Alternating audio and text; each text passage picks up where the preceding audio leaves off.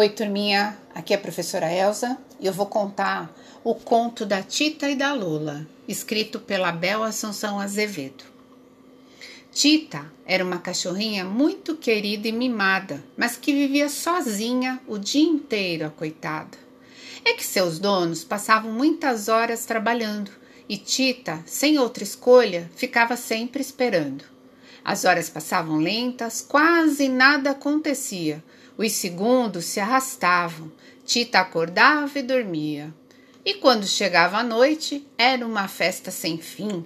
Tita recebia os donos tremendo, feito um pudim.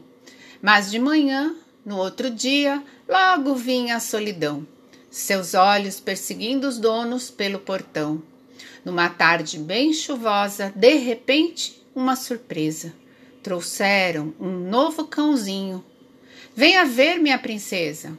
Só que a Tita não gostou nem um pouco do que viu, nem daquilo que cheirou, nem daquilo que sentiu.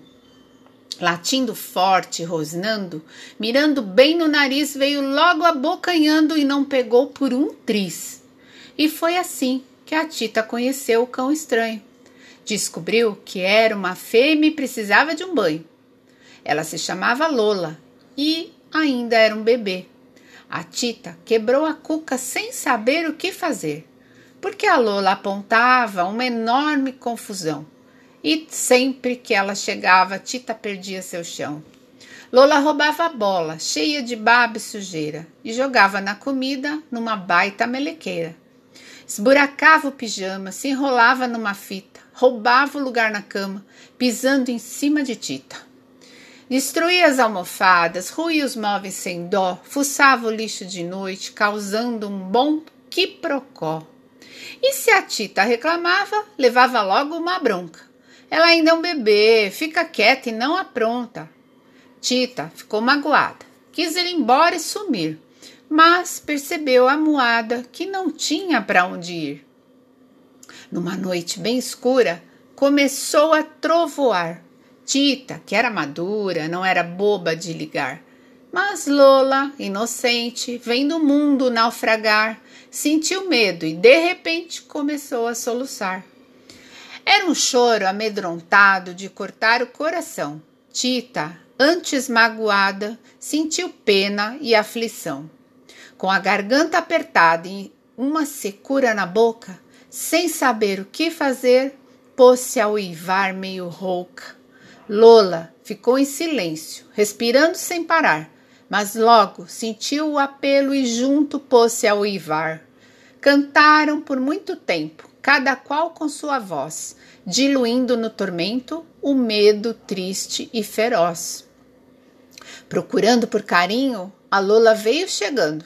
Foi de leve, de mansinho, na Tita se aconchegando, e a Tita disfarçou. Fingiu que não estava vendo Fez ar de quem não ligou, que não estava percebendo. Mas, a partir deste dia, veja só como é a vida. Tita tinha companhia. Lola ganhou uma amiga. E não pense que por isso acabou a confusão. Às vezes, Tita acordava com humor de furacão. E se a pequena insistia, depressa a Tita rosnava. E se a Lola bobeava, quase, quase que pegava. E eram as duas, ganindo, dividindo a solidão, ambas com os olhos seguindo os donos pelo portão.